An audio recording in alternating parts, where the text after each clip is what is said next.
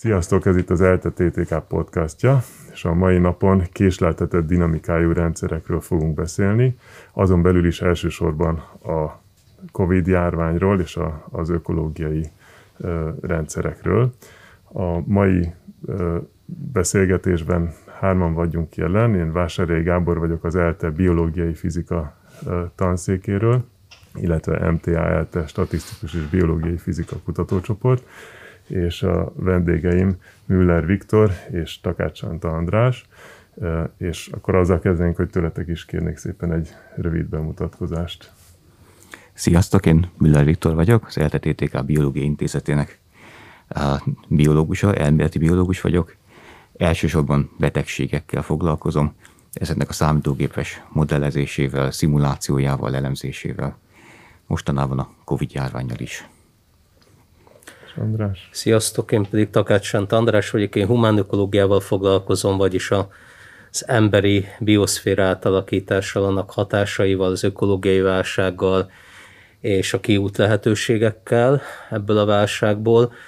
Az ELTE tudományi karán van egy humánökológia mesterszak, ennek vagyok a, a vezetője, de amúgy itt végeztem a TTK-n, tehát a, nem véletlenül van rajtam a TTK-s maszk, TTK-s felirat, csak hát elfajzottam egy kicsit, illetve hát úgy mondanám, hogy félig, mert hogy a, itt igazából társadalom és természet kölcsönhatásával foglalkozom, tehát azért nagyon fontos a természettudományos alapképzettségem. Igen, tehát nagyon izgalmas, én még nem beszéltem arról, hogy az én kutatási témám micsoda, azzal fogjuk felvezetni ezt a késleltetett dinamikát, amiről most szó lesz, és hát láthatjátok, hogy, hogy nagyon különböző tudományterületekről vagyunk itt, és pont az az érdekes ebben a témában, a késleltetésben, hogy ennyire sokféle dologban is tudunk hasonlóságokat találni, összefüggéseket. És akkor egy kicsit felvezetésként, tehát onnan kezdeném, hogy a, mi itt a szomszédépületben drónok állatoknak a csoportos viselkedésével foglalkozunk, illetve élőlények csoportos viselkedésével és, és mesterséges élőlények, mint például drónok csoportos viselkedésével, és amikor ö, olyan módon akarjuk a drónokat együtt mozgatni, ahogy például a madárrajok vagy a halrajok mozognak, akkor az egyik legnagyobb ellenségünk a, a drónoknak a tehetetlensége, véges gyorsulása, ha úgy tetszik, és emellett azok a mindenféle késleltetések, amik a rendszerben jelentkeznek. Tehát az, hogy, hogy a drónok között ugye valamilyen kommunikáció van, az mindig késhet, eleve a jelterjedési sebessége késhet, utána a jelet fel is kell dolgoznunk, a drónoknak van egy reakció ideje, tehát megkapnak valamilyen információt, nem tudnak azonnal reagálni rá, hanem csak kicsit késve. És hát nagyon izgalmas dolog a, a késleltetés, mert a, a legkülönbözőbb időskálán már egész kevés problémákat okoz, és már egészen kevés késleltetés is elképesztő módon befolyásolni tudja dolgok, vagy folyamatoknak a viselkedését. Tehát egy nagyon egyszerű példa bevezetésként például a, a a forgalmi dugóknak az esete. Nagyon sokszor a türelmetlen vezetők egy megkésett, lassú reakcióidejű fékezéssel, egyetlen egy fékezéssel tudnak óriási forgalmi dugókat előidézni, amikor az a késletetés, amíg a, az agyukból eljut a lábukig a, a, az ingerület, hogy rálépjenek a fékpedára, az csak egy-két másodpercnyi ö, nagyságrendben van, és mégis ez a két másodperces késletetés ez azt tudja okozni, hogy az egész ö, autópálya bedugul, és akkor itt van egy vírus, ami ö, nem két másodperces késleltetéssel ad magáról jelt, hanem mondjuk egy hetes késleltetéssel, ugye van egy lappangási ideje, és itt van egy ökológiai válság a, a nyakunkban, ami meg olyan természeti folyamatokkal mentén zajlik, amiknek a, a tipikus karakterisztikus ideje, meg a, a, a, a késése az mondjuk akár több évtized is lehet.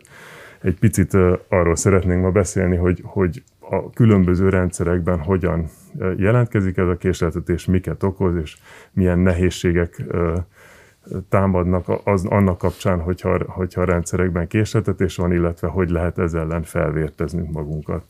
Úgyhogy ö, szerintem ebbe az egészbe belekezdhetnénk egy kicsit a, a vírus kapcsán, ami egy ilyen nagyon kúrens és izgalmas téma, és gondolom, hogy most Magyarország is a, a 10 millió vírus szakértőnek az országa lett, de egy igazi szakértő is van velünk, úgyhogy hogy tudnál egy, egy, egy pár bevezető gondolatot mondani a késleltetés szemszögéből így a, a vírus terjedés kapcsán?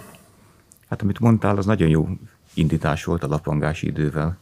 és sokkal nehezebb egy olyan járványt kontrollálni, ahol, ahol csak ekkora késleltetéssel derül ki, hogy valaki fertőzött.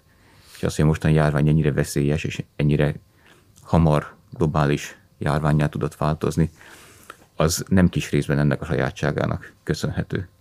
Tehát itt 5-6 nap eltelik, néha ennél hosszabb, akár két hét eltehet a fertőződéstől a tünetek megjelenéséig, és ez a kontrollt sokkal nehezebbé teszi.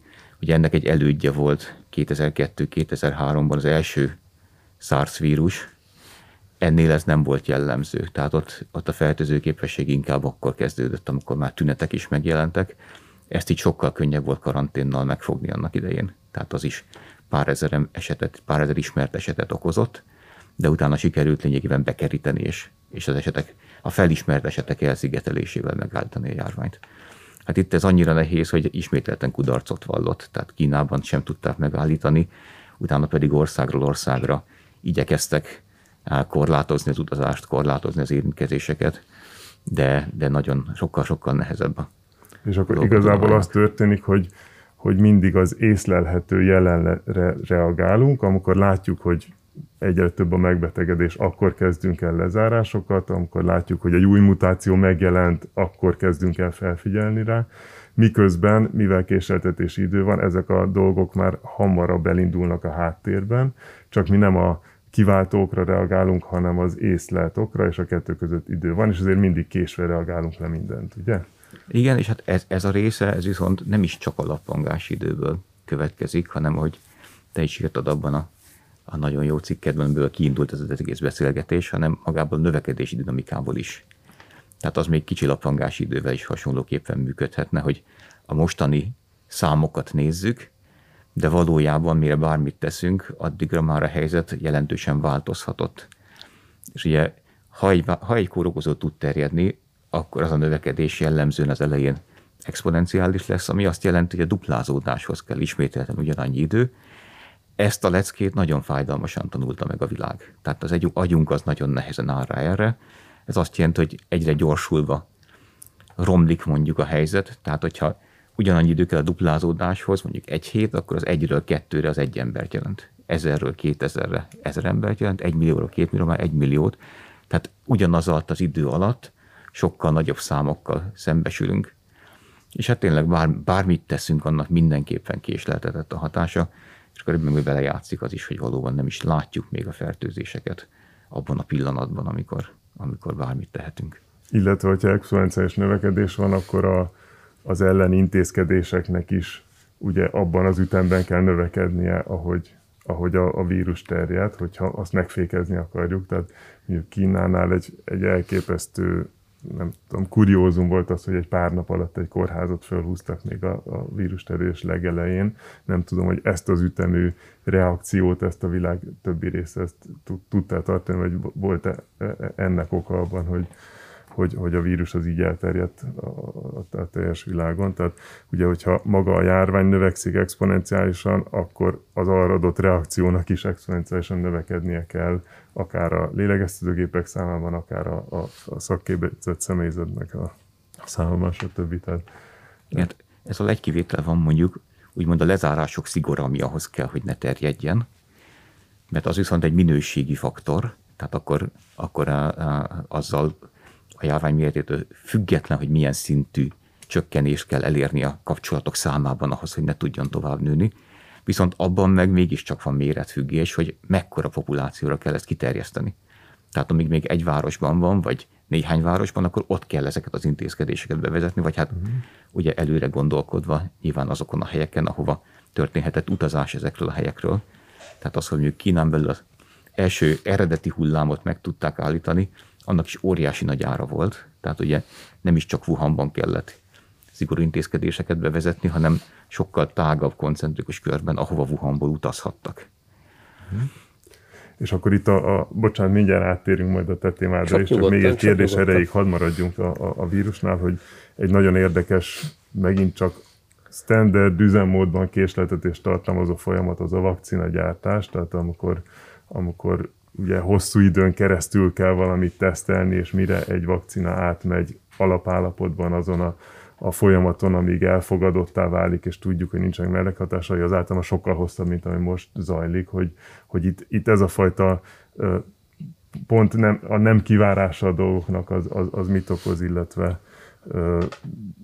tehát, hogy e, ennek, ezeknek az időskálájáról tudsz-e valamit még mondani? Hogy... Hát ez egy, ez egy óriási dolog volt. Tehát szerintem az, a, a vakcina fejlesztésnek a sikere az most a tudomány leglátványosabb diadala az elmúlt évtizedekben számolva, több évtizedben számolva. És akkor itt több dolog derült ki. Ugye az, hogy sokkal rövidebb idő alatt is meg lehet csinálni, az szerintem kicsit az emberi gondolkodásnak a relativizáló jellegéből adódik, tehát azért is fejlesztettek vakcinákat betegségek ellen, de akkor az volt az alapállapot, hogy van valamiféle betegség, aminek a terjedését úgy, elfogadtuk, együtt élünk vele már évtizedek, évszázadok óta, és akkor most hát persze javítani akarjuk a helyzetet. Itt most jött egy új betegség, amivel szemben akkor nem vagyunk toleránsak, tehát ez a megszokott szintre rakott rá egy plusz jelentős bajt, jelentős halálozást, az életnek a, a teljes megzavarását, és akkor ebben a helyzetben hajlandóak voltunk szerencsére minden erőforrást, vagy hát elegendő erőforrást erre biztosítani, hogy a lehető legrövidebb idő alatt megcsináljuk. Tehát ez a késleltetés akkor úgymond csökkent. Nekem az maradt erősen meg bennem, amikor a, a, a brit kormánynak a stratégiáját írták le, ez a no regrets policy operáltak, hogy nehogy bármit megbánjunk. És lényegében ez jellemezte globálisan is a vakcina fejlesztést, tehát nem lehetett azt pontosan tudni, hogy mi lesz majd 12 hónap múlva, 18 hónap múlva. Attól függetlenül is, hogy kidol- sikerül a vakcinát ennyi időt kidolgozni, hogy, a, hogy mekkora járvány lesz az, amikor még elkezdődött az egész. Vagy konkrétan Nagy-Britanniában ugye az történt, hogy hónapokkal azelőtt elkezdték kidolgozni a vakcina elosztásnak a rendszerét, hogy lehetett tudni, hogy mikor lesz vakcina. Tehát a legoptimistább forgatókönyvre még egy picit rátettek, mert mi van akkor, hogyha mégis kész lesz hamarabb? Akkor megbánnánk, ha most nem lépnénk. De ez egy nagyon tudatos tervezést igényel, és emiatt, amikor tényleg a vártnál hamarabb elkészültek a vakcinák, már kész volt az, ellát, az elosztó rendszer. Igen, tehát akkor itt lényegében a vírus terjedés kapcsán olyan folyamatokat látunk, amiben mondjuk a vírusnak van egy egyhetes nagyságrendi lappangási ideje, az ellenanyag mint egyfajta globális immunválasz a társadalom részéről, annak van egy egyéves késleltetési ideje, hogy megjelent a vírus, és egy évvel később már elkezdtük oltani magunkat. A, az embernek a természetes immunválasza, abban is van egy késleltetés valahol elkezdett a kettő között, tehát itt lényegében az egész vírus azt ilyen egy hetes, egy hónapos, egy éves késleltetésű, meg karakterisztikus idejű folyamatokkal lehet jól leírni ha jól értem. Most akkor átfordulnék a másik oldalra, hogy, hogy ebből a szemszögből próbáljunk meg egy kicsit belemenni a, az ökológiai folyamatokba, megnézni azt, hogy, hogy, hogy azok a nagy földi folyamatok, amik befolyásolják a, az életet, a világ mindenséget, meg mindent itt körülöttünk, azoknak nagyjából milyen, tehát azok milyen időskálán mozognak ott, milyen késeltetések láthatók, és, és mi az, amit mondjuk a vírus analógiájára érdemes azzal kapcsolatban átgondolnunk, vagy, vagy ész, észrevennünk, vagy megtanulnunk. Uh-huh. Először is csak közben eszembe jutott, hogy akkor mondjuk már ki, te nagyon szerényen nem mondtad, Viktor már utalt rá, hogy a beszélgetésünknek az apropója, hogy megjelent ebben a témában, ugye a késleltetés témájában, egy egyébként szerintem nagyon elgondolkodtató cikket a Kubiton, ugye, március 28-án, ha jól emlékszem, De ezért, ezért, ezért, ülünk, ezért ülünk most itt. Na most kérdésre is válaszoljak. Ugye ott a, nagyjából a cikk utolsó negyede az ökológiai válsággal foglalkozik, és én inkább, ha nem haragszol, úgy tenném fel a kérdést, vagy szerintem te is úgy tetted fel az eredeti írásban, hogy az emberi bolygó átalakító hatásoknak igen. milyen késleltetett következménye, és nyilván negatív következményei vannak. Tehát én erre, erre koncentrálnék, hogy, hogy mi mit okozunk. Na most mondok először is olyan példákat, amik, amik mondjuk nem szerepelted a te, a te írásodban, de mondjuk szerepelhettek volna.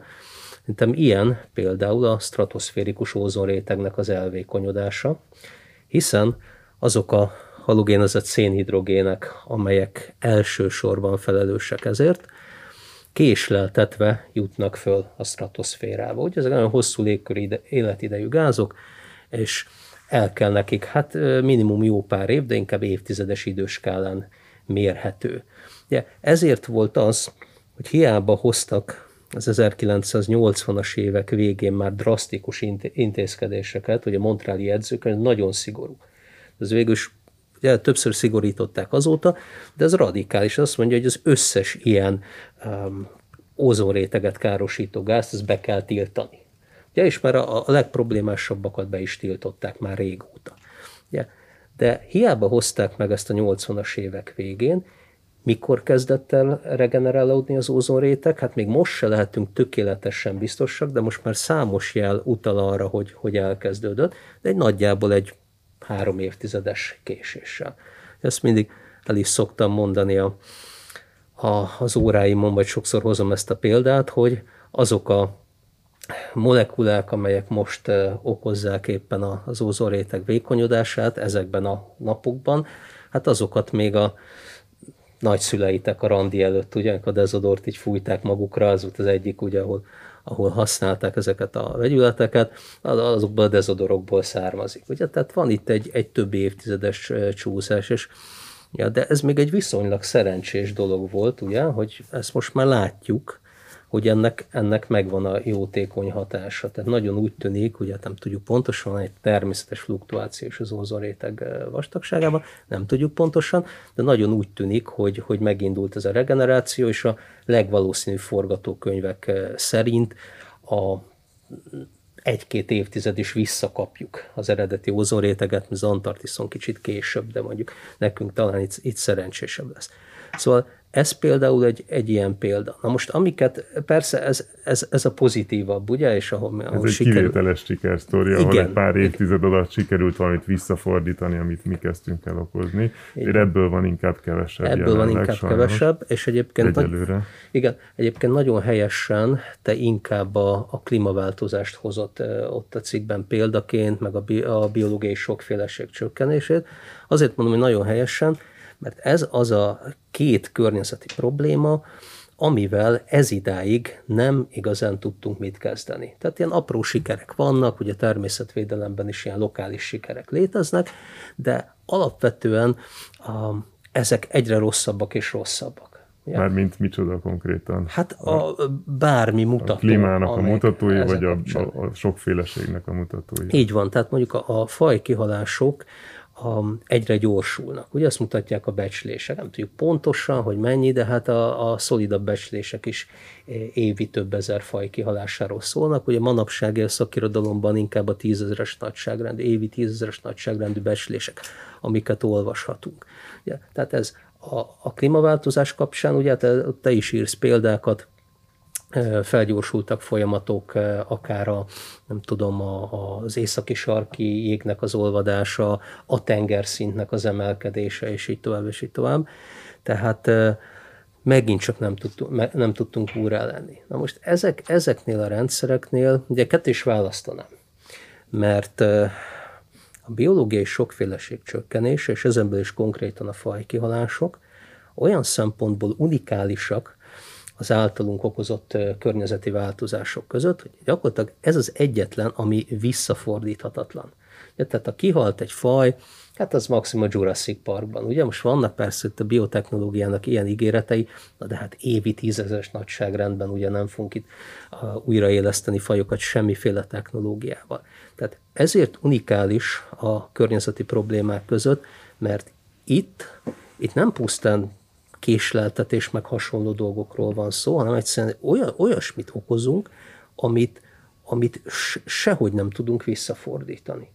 Az összes többi változás, beleértve az éghajlatváltozást is, elvileg visszafordíthatók, tehát nem csak lassíthatók, hanem vissza is fordíthatók, Más kérdés, hogy nem feltétlenül a számunkra értelmezhető időskálán fordíthatók vissza. Tehát Igazából a faj, fajok sokféleségéről is beszélhetünk, mondjuk évmilliós időskálán, és akkor lehet látni, hogy vannak nagy kihalási hullámok, és a saját felelősségünket azt csökkenthetjük így, hogy azt mondjuk, hogy ó, ez is egy nagy kihalási hullám, és majd több millió év múlva lesz másfajta sokféleség, de én is egyetértek veled, hogy hogy, hogy ha ezt tudjuk, ezt a folyamatot, akkor érdemes odafigyelnünk rá és megelőzni. Mert... Hát igen, ez, igen, ezt egyébként tényleg lehet mondani, olyan szempontból visszafordítható, hogy más fajok keletkeznek, ugye, és ezt szokták is mondani, itt is vannak ilyen szkeptikus vélemények, nem csak klímaszkeptikusok vannak, vagy itt is vannak szkeptikus vélemények, hogy hát ugye mit aggódunk itt, volt öt nagy fajkialási hullám a földtörténetben, ugye ez ma már megint csak a szakirodalomban is sokszor említik, hogy ez gyakorlatilag már hivatalosan a hatodik, ugye csak hát itt azért van egy nagy különbség az előző öthöz képest, a két szempontból is, az előző öt történés esetén, esetében sehol nem voltunk mi emberek. Tehát nem csak az, hogy nem mi okoztuk, hanem, hanem túl se kellett élnünk a dolgot. Most meg gyakorlatilag száz százalékban mi okozzuk, és hát hatással van ránk is, és ezért fontos. Ugye, és hát ez sem nagyon vigasztaló, belegondolunk, hogy hát jó, majd pár millió év és pár tízmillió év is úgy eltelik, és ugyan, e, e, ugyanekkora lesz a biodiverzitás, hát ez most nem tudom, kit vigasztal. Tehát. Ja, ezt mondom, hogy ez legfeljebb ilyen felelősségletételre hát alkalmas, igen, igen. Hogy, hogy azt mondjuk, hogy nem egy, 100-200 év alatt akarjuk megoldani ezt a problémát, hanem majd a természet megoldja pár millió év alatt. Hát igen. Mert most már ami, ami változást előidőztünk, annak valószínűleg a, a, az a hullám, annak a lecsengése az, az, az egy-két évszázadot, én azt feltételezem, hogy el fog, el fog tartani, akármilyen jól teljesítünk is. Hát az biztos. Ugye hát ezt egyébként klímaváltozás kapcsán is gyakran mondják, ugye, hogy, hogy mondjuk a, a világóceán szintemelkedése, ugye abban egy olyan tehetetlenség van, hogy most hiába stabilizálnánk valami csoda folytán hirtelen a légköri üvegházgáz koncentrációkat, az, az még folyamatosan emelkedne ilyen több méter szintű. Persze ugye ez nem azt jelenti, hogy nem kell ez irányba próbálkozni, meg ez nem, lassítjuk a folyamatot, az, az már marha jó, sikerül lassítani. Ugye még egy fontos különbség, amit Gábor cikke érint, hogy mondjuk a, a halogénezett szénhidrogének nem indítanak be egy pozitív visszacsatolási kört. Tehát a, sokkal veszélyesebb tud lenni egy olyan folyamat, ami önmagát elkezdi erősíteni, van egy gerjesztés benne, és a klímaváltozásban meg nagyon sok ilyen elem van. Tehát ott elérhetjük azt a pontot, erről is sokszor esik, és András, te sokkal többet tudsz erről valószínűleg, ahol már önfenntartó lehet a folyamat, átbillenhetünk egy másik, mondjuk jégsapka nélküli világba.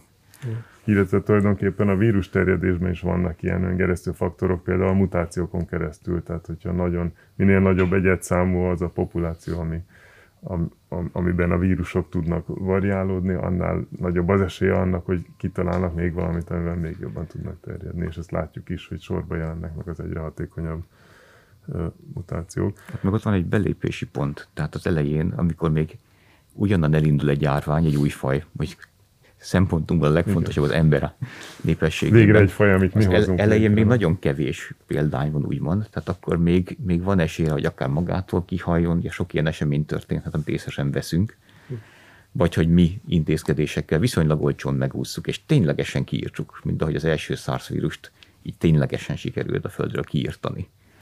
De ha már egy bizonyos ponton túllép, akkor ez esélytelenné válik. És érdekes egyébként, hogy hol van ez a pont.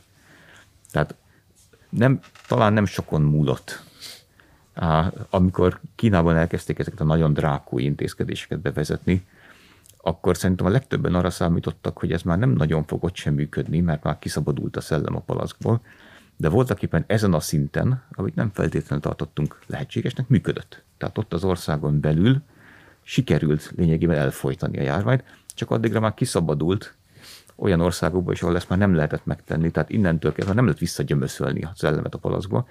Tehát ez, ez egy nagyon-nagyon extrém példa az öngerjesztésnek, mert van egy olyan állapot a világnak, ahol nincsen SARS-CoV-2 vírus, és van egy olyan, amikor van és örökre velünk marad valószínűleg.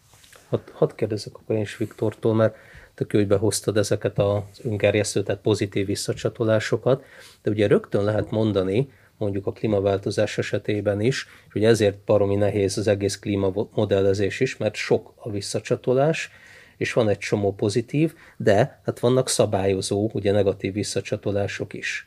Ugye, és ezért, vagy ez, most ezek pontosan milyen arányban, hogyan működnek, ez, ez borzasztó nehéz, ezért is igazából csak modell kontextusban ér, van értelme az egészről beszélni, mert annyira bonyolult az egész. Ugye most itt beszélgetünk róla, meg kiemelünk egy-egy visszacsatolást, de igazából azt akarom kérdezni, hogy, hogy mondjuk a jelenlegi kedvenc vírusunk esetében tudunk-e ilyet mondani, ilyen visszacsatolásokat mondani, mert öngerjesztőket, az ugye Gábor mondta példát, de tudunk-e esetleg reálisan fölmerülő szabályozó negatív visszacsatolásokat, ami ugye nem a mi intézkedésünk, hanem, hanem úgy automatikusan benne a rendszer. Jó, hát amit Gábor mondott, azt, azt még lehet egy kicsit cizellálni. Tehát főképp az elején nagyon fontos ez is. Amikor még kicsi a, a vírusnak az egyet száma, kicsi az a, az a populáció, miért megfertőzött, és még viszonylag frissen ugrott át emberre, tehát még nem olyan jól alkalmazkodott. A legelején biztos, hogy még kevésbé hatékonyan terjed. Hát most konkrétan már, most, hogy ennyire nagyító lencse alatt van, már látjuk is, hogy egyre jobban alkalmazkodik az emberi fajhoz, aminek persze aztán lesznek korlátai. De az elején a leg, talán ott a legnagyobb, a legkritikusabb lépések, amikor még kisebb a terjedő képessége, még könnyebben kihalhat véletlenül, úgymond. Tehát amikor egy ember mondjuk átlagosan megfertőzne másfelet, de pont az első öt nem dobja meg ezt a másfelet, és akkor kihalott az elején. De ha ez, ezeket megugorja, ezeket a lépcsőket, egyre több esélye van azoknak a mutációknak megjelenni, amik aztán a hatékonyságát növelik. És akkor ez, is, ez, ez egy öngerjesztő folyamat lehet, mert növeli a hatékonyságát, gyorsítja a terjedést, egyre több esélyt kap arra, hogy újabb mutációkat szerezzen be, amelyek a hatékonyságot javíthatják tovább. Tehát van egy ilyen öngerjesztő folyamat. Negatív visszacsatolási kör is van, persze, populációs szinten, ez pedig az immunitás kialakulása. Tehát ahogy terjed egy járvány, előbb-utóbb, ha nem csinálunk semmit, akkor is le fog csengeni, csak hát ennek egy óriási nagy ára van. Uh-huh. Akkor, hogyha ilyen komolyabb mortalitású kórokozóval Igen, de van egy, van ugye van egy olyan is, te, te magad is mondtad korábban, én hallgattam egy-két podcastot veled ebben a témában, ugye a Válasz Online-on is volt például ilyen, és uh, ugye ott is említetted azt, hogy uh, egy általános trend, hogy ezek a kórokozók idővel szelidülnek, és ugye ne, nekik is ez, ez az érdekük tulajdonképpen hosszabb távon, hogy szelidüljenek. Szerintem ez itt releváns, nem? Ez egész pont, biztos, hogy nem pont így mondtam. Hát ezt Mert, én hogy, mondom így, tehát jó, ezt Igen, nem... ez, ez, ez egy régi klasszikus nézet, de az, ezen viszont pont, hogy vitatkozni lehet, vagy hát szoktunk, mert hogy ez nem egy általános törvényszerűség. Aha. Tehát amikor egy kórokozó úgymond több kárt okoz, akkor az általában azt jelenti, hogy jobban szaporodik a szervezetedben, és ettől viszont nagyobb is a te fertőző képességed. Tehát nincs, korlátai vannak annak, hogy egy kórokozó mennyire tud szeril lenni, és még hatékonyan terjedni, és, és ez meg, hogy pontosan hogy fog kialakulni, mi lesz a, a neki optimális állapot, az egy csomó apró részleten múlik, hogy milyen a, a gazdafaj és a vírus, vagy egyéb kórokozó kapcsolata. Összességében azt látjuk, hogy, hogy nagyon sokféle optimális stratégia létezik, mind ahogy a körülöttünk élő x millió faj mindegy egy hatékony stratégiát követ a természetben. Tehát a kórokozóknak is sok alternatív stratégiája van, ami mondjuk egy hosszú ideig lappangó, szinte ártalmatlan a herpes vírustól kezdve kiterjed a fekete himlőig, aminek eszágában nem volt megszelidülni. Ha jön egy új kórokozó, akkor ott még nincsen olyan evolúciós múlt, ami ennek a vírusnak és ennek az új gazdafajnak, most az embernek a közös optimumát, vagy a vírusra nézve optimumát beállította volna. Vagyis tök véletlen, hogy a kezdeti virulenciája, ezt így mondjuk, a súlyossága, az a, az, az ő optimum alatt, hogy fölött lesz. És akkor, ha, ha nagyon durván indul, akkor valószínűleg szelidülni fog, ha nagyon szeliden, akkor még durvulhat is. Aha. És most ennél a vírusnál pont inkább arra vannak jelek, hogy mintha a hatékonyság növekedése az, az bizonyos esetekben a betegség súlyosságának a növekedésével is járna. Még azt szeretném ezzel kapcsolatban megkérdezni, egy picit visszakapcsolódva egy a, a késleltetéshez és annak ahhoz az aspektusához, hogyha tudjuk, hogy ezek a rendszerek, amik körülvesznek minket, azok hosszú időn át fejtik ki hatásukat, van bennük nem csak késleltetés, hanem egyszerűbb esetben akár csak egy tehetetlenség, tehát hogy történik valami, de annak a hatása később ér el hozzánk, mint a, a, az ózon, stb., hogy, hogy mi az, amit ebből tanulhatunk, hogy például egy következő, tehát mik azok a nagy hibák, amiket elkövettünk, amit egy következő vírus terjedés esetén máshogy kell csinálnunk, és hogyan tudunk felkészülni fejben ezekre a késleltetett rendszerekre, meg nagy tehetetlenségű rendszerekre, hogy kellően türelmesen és kellően hatékonyan tudjuk a mostban szabályozni a jövőt, hogy mivel, a, mivel megvan ez az idő eltolódás. Ez igazából mindkettőtök igen, igen, igen, igen. vonatkozik, de most eddig a vírusról beszéltünk. Úgyhogy... Hát ha konkrét mondjuk hibákra van gondolkodunk, akkor az látszik, hogy eszméletlenül fontos a korai reagálás, gyors reagálás. Tehát, hogy érzékelni kell, hogy egy, egy ilyen típusú fenyegetésnél, mint egy járvány, teljesen másképp kell gondolkodni, mint egy bármilyen más természeti katasztrófánál. Tehát egy földrengés történik, vulkán kitör, mérgezés történik valahol, kiömlik a nem tudom milyen méregtartály, az ott egy lokális, lehet nagy katasztrófa, de nem fog nőni. A járvány nem olyan. Tehát ott egy kicsikét, kicsiként indul, de nagyon nagy baj lehet belőle. Tehát eszméletlenül megéri az elején azt a kicsinek tűnő problémát, nagy, relatíve nagy erőforrásokkal, de valaki ahhoz képest, ami most történik, elhanyagolhatóan pici erőforrásokkal eltaposni. Tehát az inkább olyan, mint a tűz a szénatárolóban. Az a kicsi, kicsikek is szikra, azért nem, tehát azt komolyan kell venni. Ez egy, ez egy általános tanulság. És egy csomó mindenre meg késle, készülhetünk a késleltetéstől függetlenül, tehát szerencsére a technológia azért ezen a területen is nagyon rohamléptekkel halad, tehát látjuk, hogy most egy újfajta vakcina technológiát kidolgoztunk, ami mindentől megbízhatóan szállíthat majd gyorsabban vakcinákat, illetve olyan irányokba is mozgunk, és ez, ez lehet az előrekészülés, hogy megpróbálni olyan gyógyszereket találni, meg hát most akkor vakcina fejlesztési technológiát, vagy gyógyszerfejlesztési technológiát kidolgozni, ami meggyorsítja ezeket a folyamatokat. Tehát ebben, ebben sok előrelépés van, vagy olyan gyógyszereket találni, amik mondjuk nem csak egy vírusra jó, újonnan kell kifejleszteni, hogy szélesebb kategóriára jó lehet, vagy akár vakcinát kifejleszteni, hogy nem egy influenza törzs ellen jó, nem egy koronavírus törzs ellen jó, hanem olyan részét célozza meg az az immun, mondjuk tudás, amit ad a vakcina, ami nem tud olyan gyorsan változni a kórokozóban. Itt szerintem, amiket mondasz, azokban mindenképpen egy kulcsfontosságú gondolat az, hogy hogy abból a fajta modellből, hogy tűzoltásként a jelenre reagálunk, és a múltbeli dolgok jelenbeli hatását próbáljuk meg ellensúlyozni, abból át kell állni abba a modellbe, hogy mindig előrevetítjük a jövőt, és mindig a, a jövőnek a, a, a, a tehát a jövőre reagálva a jelenre, tehát egy, egyfajta preventív, megelőző módon készülünk arra, hogy mi lesz a jövőben.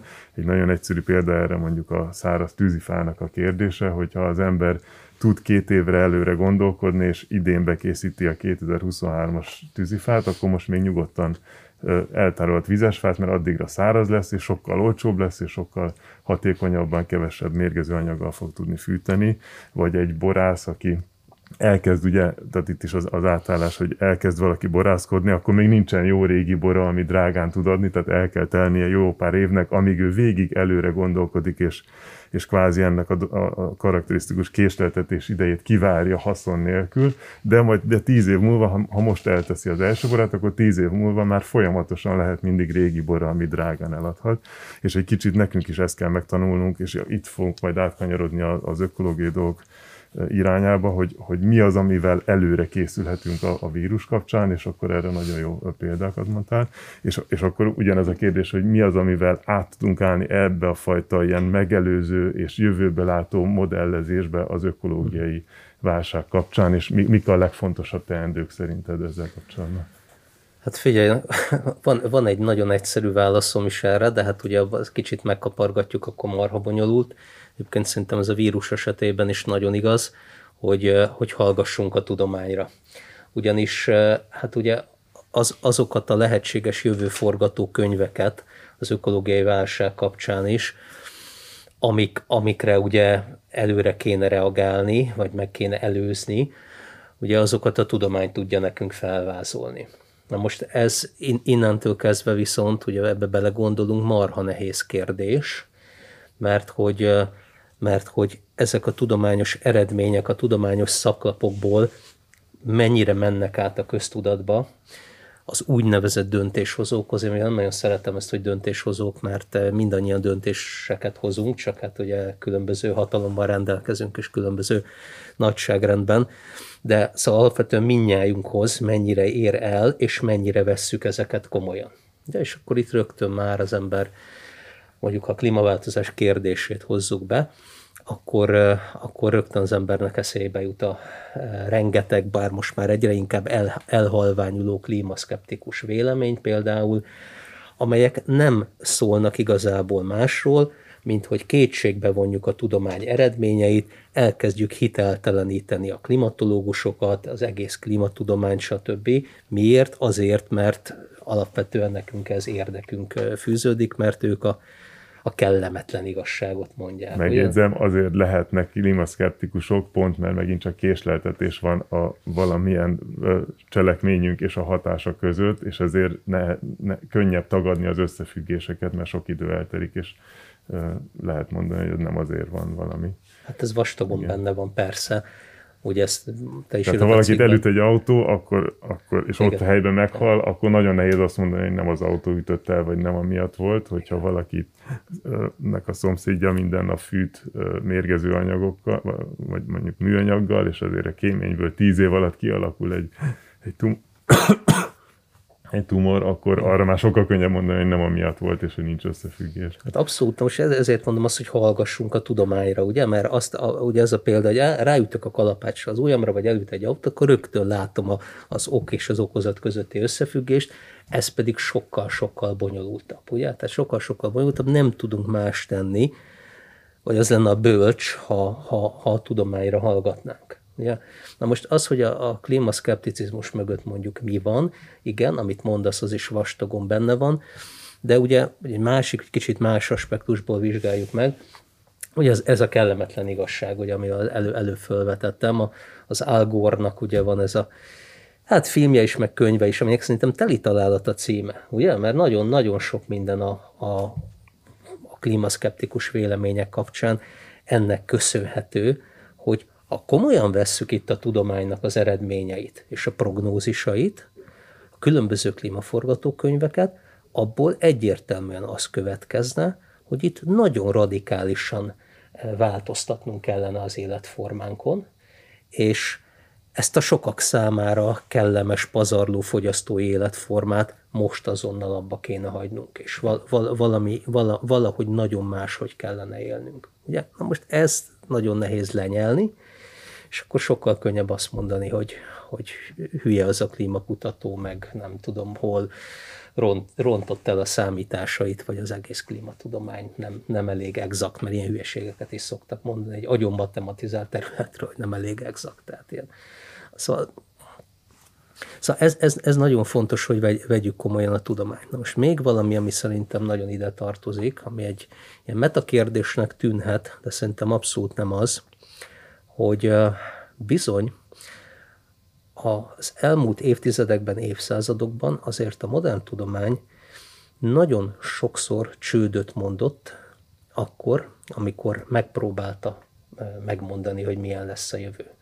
Tehát Ugye ez, ez a nagy ígérete, az egyik nagy ígérete a modern tudomány, hogy prediktív, ugye, meg, meg, megmondja nekünk, és akkor azt mindig szerettük volna, ugye, ez egy ősi emberi vágy, hogy akkor megmondjuk, hogy milyen, milyen lesz a jövő, megmondjuk a saját jövőnket, de hát ugye rengeteg ilyen pofára esés, tehát Nobel-díjas példákat tudok mondani, Nobel-díjasok, hogy este pofára, hát nagyon csúnyán, nagyon nevetségesen ezekkel a jövő prognózisokkal. Arról nem beszélve, hogyha megmondjuk a jövőt, és arra kivételesen hallgat a társadalom, akkor rögtön nem az lesz a jövő, mert akkor már meg lehet változtatni, és akkor megint jöhetnek a szkeptikusok. Hát, Tehát a vírus kapcsán ezt igen, például abszolút igen. láttuk, hogy igen. amint hatékonyan védekezünk egy első hullámban, és nincs ott a vírus, ezáltal akkor meg azt mondja, hogy hát ez hülyeség, nem is kell védekezni, pedig ez egy nagyon rossz reakció erre. Abszolút, abszolút így van.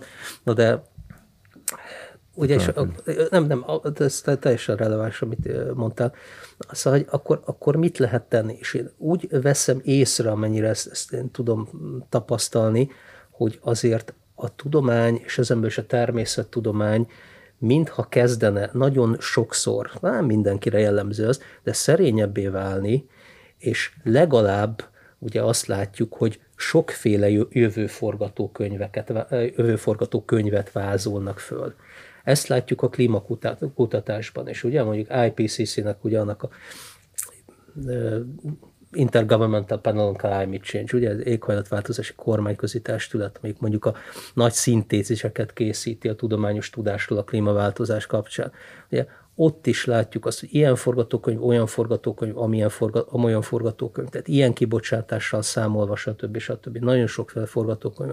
Ennél még tovább lehet menni, Ugye lehet úgy is gondolkodni, és azt gondolom, hogy leginkább így kéne gondolkodni, szerényebben.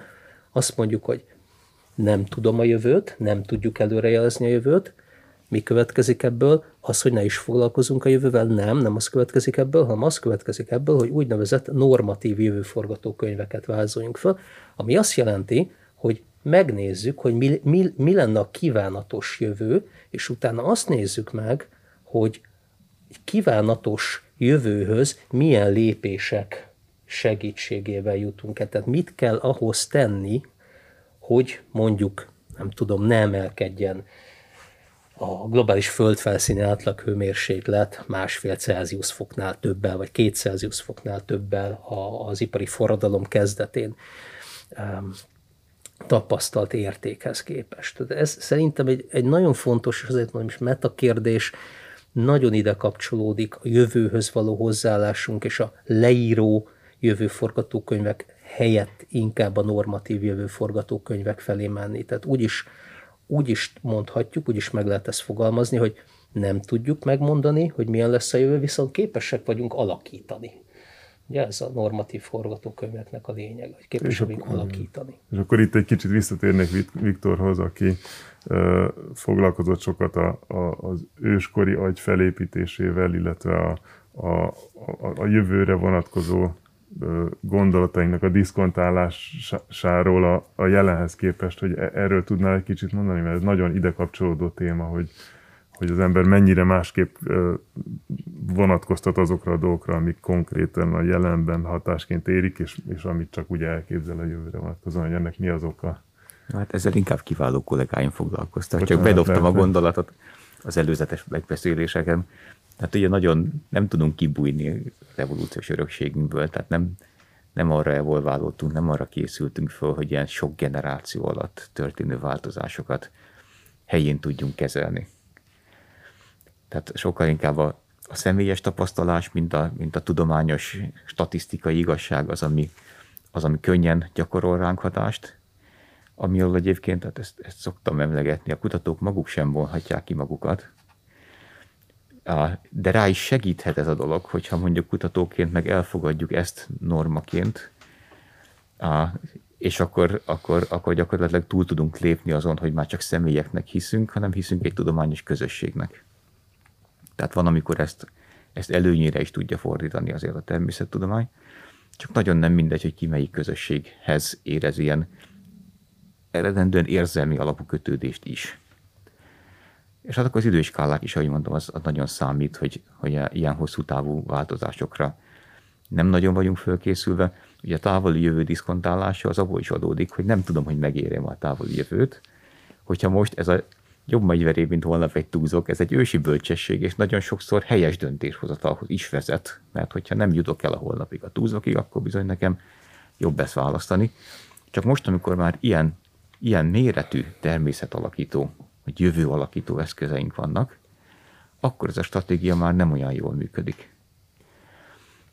És az, hogy jól működhessen, ahhoz, ahhoz amit András mondott, tehát hogyha tudósoknak higgyünk, tehát amellett, hogy egy-egy konkrét problémát felismerünk, ezt a tágabb környezetet is föl kellene ismerni, hogy mennyire fontos volna az, hogy most embereknek a széles tömegei rendelkezzenek alapvető ismeretekkel a világ ahogy most értjük működéséről, és a természettudomány működéséről.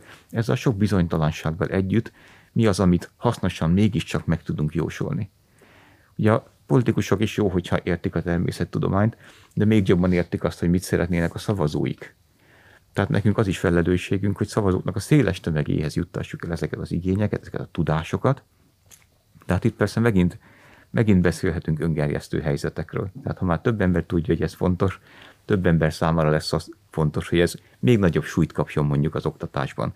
Tehát bele lehet sutyanni egy olyan gödörbe is, amikor kevesen tudnak róla, keveseknek is fontos, és akkor viszont valahogy mégiscsak kevés, tehát kisebb számú, kisebb tömegű, de nagyobb energiájú emberek lendületére van szükség, hogy ezt, a, ezt kimozdíthassuk ebből a, a gödörből. És akkor azt mondod, hogy, hogy emellett az egyéni vélemények, meg érzelmi alapú döntésből is tovább kell lépni egyfajta közös normatíva, közös objektív igazság felé, amit részben a tudomány is tud képviselni, mint, mint, mint, mint egyfajta kollektív tudás. Tehát azért kérdezem ezt az egészet, mert számomra egy kicsit ez ilyen izgalmas ellentmondás, hogy, hogy manapság pont az ökológiai válság kapcsán sokszor halljuk azt, hogy, mi, hogy sok mindent kéne a decentralizáció irányába mozdítani, hogy, hogy az fenntartható, hogyha helyben van megtermelve helyé, nem tudom, szemét is helyben mhm. kezelve, stb. De, de közben meg olyan méretű lett a, a, az emberiség, meg az emberiség tudása, hogy bizonyos folyamatoknál meg pont, hogy globális szabályrendszerre lenne szükség, meg pont egyfajta tudományos hitre, ami megint csak egyfajta közös kollektív tudásban való bizalom, és akkor ez a kettő, ez, ez, ez látszólag ellentmondásban de, van egymással. De nincs, nem, bocs, tehát nincs ellentmondásban, ugyanis, akkor mondok egy csúnya szót, az ellentmondást egy, egy olyan elv oldja föl, ami, ami csúnya hangzik, nincs rá szép magyar szó, az a szubszidiaritásnak az elve. Ugye? A szubszidiaritás elve azt mondja, hogy mindig az érintettek döntsenek, ami a mai helyzethez képest egy egyértelmű decentralizációt jelentett, egy, egy egyértelmű elmozdulást a helyi felé, viszont nem zárja ki akár a globális szintű cselekvés sem. Nyilván már komolyan vesszük ezt az elvet, akkor ott már kevesebb lesz a hatalom legfölül. Olyan értelemben, hogy, tehát, hogy ugye, hát nem centralizálunk, hanem decentralizálunk, de nem teljesen. Ugye? Tehát akkor bizonyos mondjuk klímaváltozás kérdésében a globális szintnek is kell működnie, azon túl, hogy azon, azon túl, nem magyarázok itt, azon túl, hogy te a saját egyéni életedben, meg a háztartásodban is marha sokat tehetsz érte, és akkor van még egy csomó közbülső szint is. Viszont, és ezt már arra is akartam reagálni, amit a Viktor mondott, hogy valóban, ugye, tehát nem ehhez az életmódhoz, nem ehhez az élethelyzethez, az ilyen, nem tudom, globális hatású cselekvésekhez vagyunk szokva tényleg evolúciósan, és nem érdekel, ha valaki most ezt renegátnak gondolja, vagy nem tudom, fejlődésellenesnek, de akkor is mondom, hogy ehhez kéne akkor valamelyest lehetőleg minél jobban visszatérni. Ugye azt mondja az ökológiai gondolkodás, hogy a kicsi szép, ugye, és akkor ez, amit te is mondtál, hogy a helynek az újrafelfedezése, kisebb léptékben gondolkodni, amiket mondtál például, helyi élelem, stb. Tehát a nagy hatókörünkből visszavenni. Ugye, és akkor ezt most hívja, aki akarja, hívja vissza fejlődésnek, de én meg azt gondolom, hogy ha már ezzel fejlődés szónál akarunk maradni, akkor pont ez lenne a, az adaptív, ugye, evolúciósan adaptív, ha most akkor azt mondjuk, hogy kicsit legyünk szerényebbek, és húzódjunk vissza. Bocsánat, a fejlődés szó az nagyon félrevezető, mert azt mindig valamiféle növekedés mentén Azon. képzeljük el, de a fejlődés az lehet pont a mértékletességnek a fejlődése. Hát, Sőt, most pont arra lenne szükség, hogy a fejlődés szó alatt egyfajta bizonyos dolgokban csökkenést értsünk, és ne növekedést. Hát abszolút, most az ökológiai gondolkodók ebben megosztottak, mert valaki azt mondja, hogy felejtsük ezt a fejlődés szót, mert annyira korumpálódott, hogy dobjuk ki. Mások meg azt mondják, hogy szabadítsuk meg ezektől a, ezektől a hát gyakorlatilag a növekedés konnotációtól, amit te is mondasz, ezektől a rossz jelentéstartalmaktól, és ugye ez egy minőségi javulást jelent, és hát azt ne adjuk fel, hogy a társadalom minőségi értelemben a javul, hogy, hogy mondják ezt, a minősége javuljon, a, ezt, ezt ne adjuk fel, és azt nevezhetjük fejlődésnek. Hát a végtelenség lehet vitatkozni, és jó-e vagy sem, hogy korumpálódott ez a szó vagy sem, nem ez a lényeg, hanem tényleg ez a lényeg, és nagyon fontos volt, hogy, hogy, hogy benne van a cikketben, mert azt gondolom, hogy ezt a nem túl szexi gondolatot még azért kevesen merik így kimondani ilyen nyíltan, ahogy te is leírtad, hogy, hogy itt bizony mérték, csak a mértékletesség segít, tehát ennek is benne kell lennie. Illetve az biztos, hogy nem árt. Hát Tehát, hogy, hogy, hogy nem, nem, nem, tudjuk, ugye nagyon sok szempontból erről is beszéltünk ma is, hogy nagyon nem tudjuk, hogy mit okoznak a cselekedeteink, mi, mi, mi lesz a, a jövő benne, de hogy a, a mentén, a folyamatok mentén, a, amilyen növekedési dolgok vannak most, a mértékletesség az biztos, hogy enyhíti ezeknek a, a hatását. Tehát, Hát hogy de én, én erősebb, abszolút csak én azért erősebben fogalmaznék, tehát hogy annyira az látszik, hogy, hogy az ökológiai válság nagyon nagy mértékben a növekedésből fakad, népességnövekedés, egyfőre jutó gazdasági teljesítmény, tehát termelés-fogyasztás növelése, hogy egyszerűen, ha itt nem rakunk korlátokat, anélkül valószínűleg nem megy. Tehát én azért én, én mindenképpen erősebben fogalmaznék, de a lényeg az, hogy ez nagyon ellentétes azzal az üzenettel, amit ma még mindig igen. kapunk a fogyasztói társadalom. Ez szöges ellentétben. Illetve van egy olyan, olyan ilyen védekező mechanizmusa is az emberiségnek, hogy de hát mit tudom én, kapitalizmusban élünk, ami arra alapszik, hogy, hogy növekedés legyen, és folyamatos fogyasztás, stb., és hogy akkor ez összeomlan ez a rendszer. Én meg el is azt tudom mondani, hogy ha ezt tervezetten tudjuk csinálni, és belelátunk a jövőbe, és megvannak azok a normatív jövőképek, hogy mit szeretnénk, és tudjuk, hogy milyen folyamat mentén fog összezuhanni a kapitalizmusunk, az sokkal jobb, hogyha ezt tervezett és előre látjuk, fel tudunk rá készülni, mint hogyha külső körülmény miatt zuhan össze, sokkal drasztikusabban és sokkal nagyobb áldozatok árán. Tehát, Abszolút, hogy... és hát ennek, ennek a rendszernek meg vannak számlálva napjai a globális piaci kapitalizmusra gondolok, tehát ezt, ezt megint csak kimondhatjuk, ezt meg kéne haladni mi hamarabb, és jobb ilyen előrelátó módon, amit te mondasz, az lenne a jobb megoldás. És ez, ez, ez nem ugyan, hogy valaki félreérts, ez ugye harmadik út létezik, harmadik utak vannak, meg rögtön, amikor ilyet mond az ember, akkor rásütik, hogy Igen. ugye, tehát itt nem, egyáltalán nem erről beszélek, hogy itt az államszocializmushoz térjünk vissza, hanem keressünk harmadik utakat. Ugye hát arról van szó, ilyen... hogy, hogy vagy, tehát ahogy, amiről eddig beszéltünk, hogy vagy megpróbáljuk elképzelni a jövőt, és kitalálni, hogy mi lesz, és arra reális reakciók mentén egy, egy vészmegoldást kitalálni, mert, vagy pedig magától jön létre ez a dolog, és akkor, akkor úgy fogunk futni utána, mint ahogy a vírus terjedés után futunk. Ja, abszolút, abszolút. Uh, azért, tehát egy kicsit a pessimizmus olyan irányból kibújik belőlem, hogy nem tudom, evolúcióbiológiai gondolatok ezek, de, de mondjuk Jared Diamondnak a gondolatai erősen építenek, hogy hogy az emberi történelem során azért, azért különböző ilyen civilizációs minták ütköztek, és nem feltétlenül az volt a, a lényeg a győzelemben, hogy melyikben kellemesebb élni, hmm. melyik barátságosabb, hanem hogy melyik lesz hatékonyabb, akár technológiai, akár katonai értelemben. És ebben a mértékletesség az nem egy pozitív tényező. Tehát én azért vagyok kicsit pessimista, mert nem csak azt lát, nehéz látni, hogy hogyan tudunk elindulni visszamenő irányba, hanem akár hosszú távon, hogy lehet stabil egy ilyen mértékletes élet, akkor, hogyha az emberben mondjuk egy hajlamban benne van, tehát kialakulhat mindig egy, még ugyanan sem, sem hát ez kell, a globális szabályok. Hát igen, igen, de minden változik. Na, azt, azt a példát szoktam felemlegetni, de András biztos sokkal többet tud, amikor mondjuk a maorik azok egy ilyen köztudomásulag elég katonai agresszív kultúra, de volt egy sziget kicsit odébb Új-Zélandtól, ahol egy békés maori kultúra alakult ki, és elég messze izoláltan érdekéltek a fő szigetektől, egész addig, ameddig valahogy meg nem sejtették, hogy ott élnek, és akkor egy pár ilyen harci kenúba beszálltak, oda mentek, lemészárolták a férfiakat, a nőket labráncot fűzték, és akkor így ért véget ez a mértékletes békés kultúra. Tehát, hogy nagyon nehéz abban gondolkodni, mi az ellenálló képessége ennek a globálisan üdvözítő, sőt egyénileg is üdvözítő kultúrának, azzal szemben, ami, amit most látunk.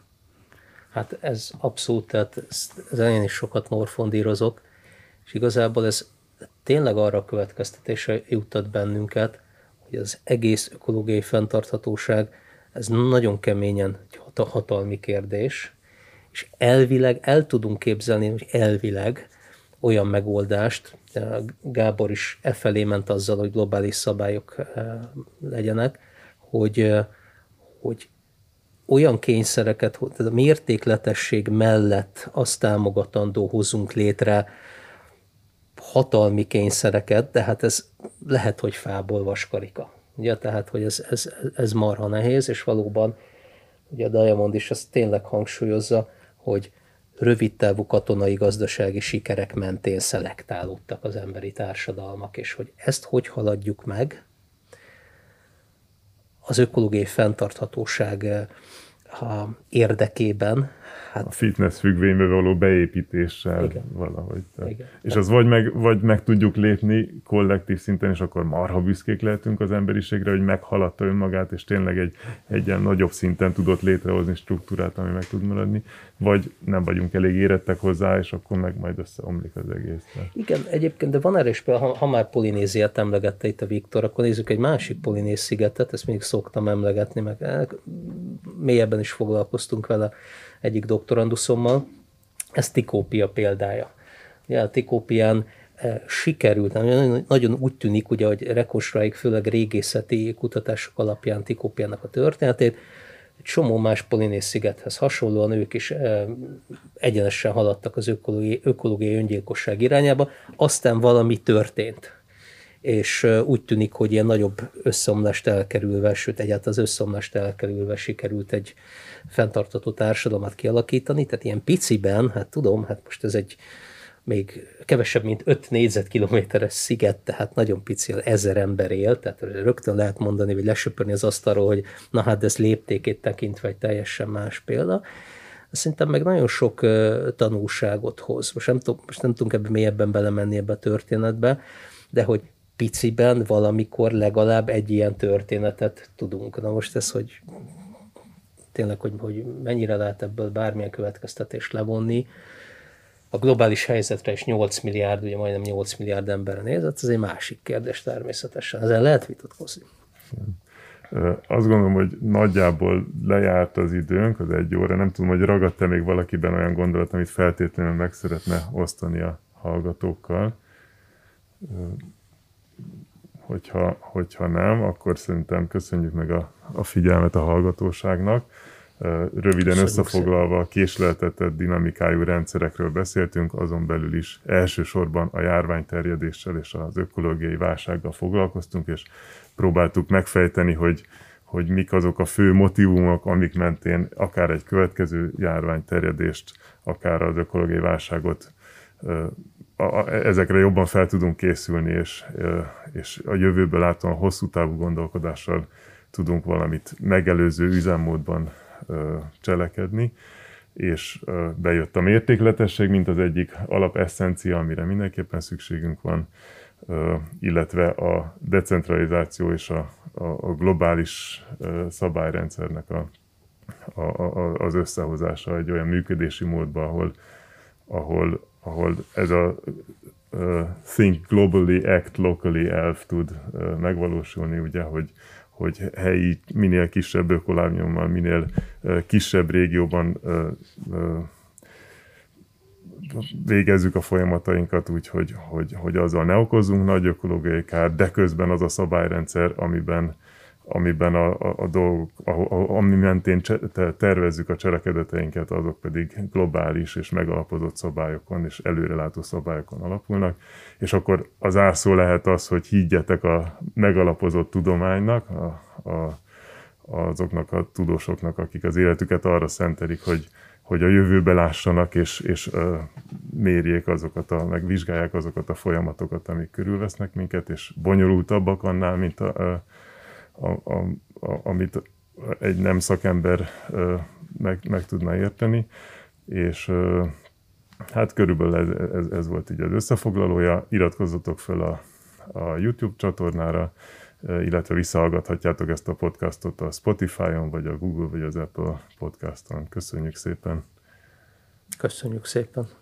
Sziasztok! Sziasztok! Sziasztok.